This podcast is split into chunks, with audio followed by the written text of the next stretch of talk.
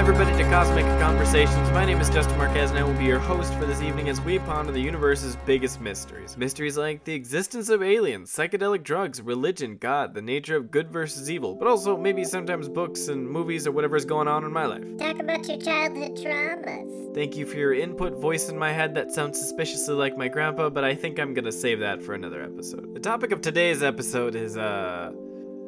Uh. Fuck, I uh, forgot to choose a topic.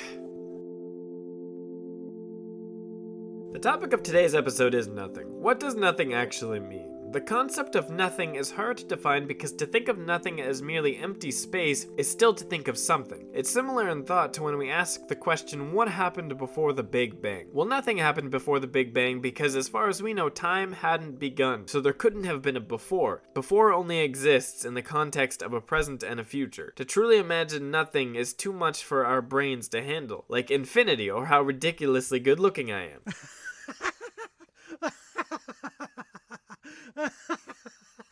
Oh, all right, all right. That's enough. You're starting to hurt my feelings, disembodied laugh track. We simply don't possess the linguistic capacity to understand this as a concept.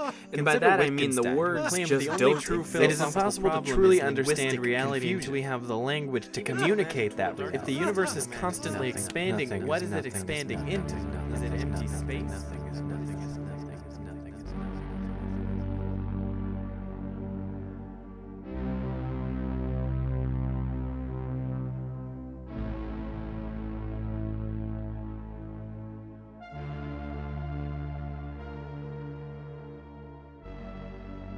So now the question is posed if nothing in the purest sense of the word nothing existed before the Big Bang, where did the universe come from? The answer to that question, of course, has not been found.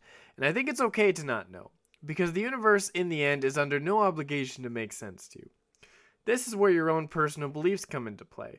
If you're using the quantum world as your lens to view reality, then yes, it makes total sense that the universe can come out of nothing, as anything with a zero probability that doesn't violate the laws of physics can and will exist on a long enough timeline.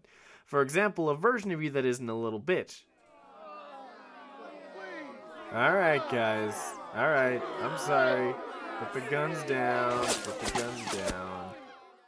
Now, of course, this isn't an easy explanation for anybody to accept. The idea that our lives have no inherent meaning is scary. It's the reason why cultures develop religion in the first place to make sense of their reality, to make sense of the constant existential pain that exists inherently within every human being. Consider the Pulitzer Prize winning novel by Ernest Becker, The Denial of Death, that makes the case that the entire foundation of our culturally programmed personalities is learning to cope with the fact that we will eventually die and fade into nothingness.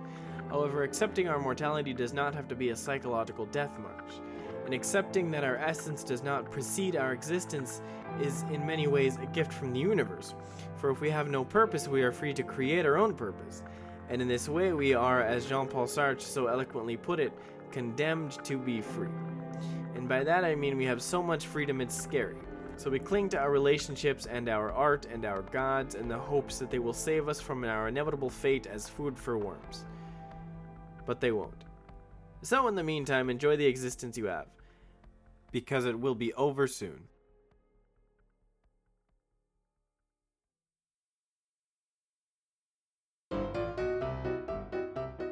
Thank you, everybody, for listening to this episode of Cosmic Conversations. In order to research this episode, I used an article from Science Alert called Pure Nothingness, another article from Live Science called What is Nothing, an article from Forbes called The Four Scientific Meanings of Nothing, and an entry from the Stanford Encyclopedia of Philosophy called On Nothingness.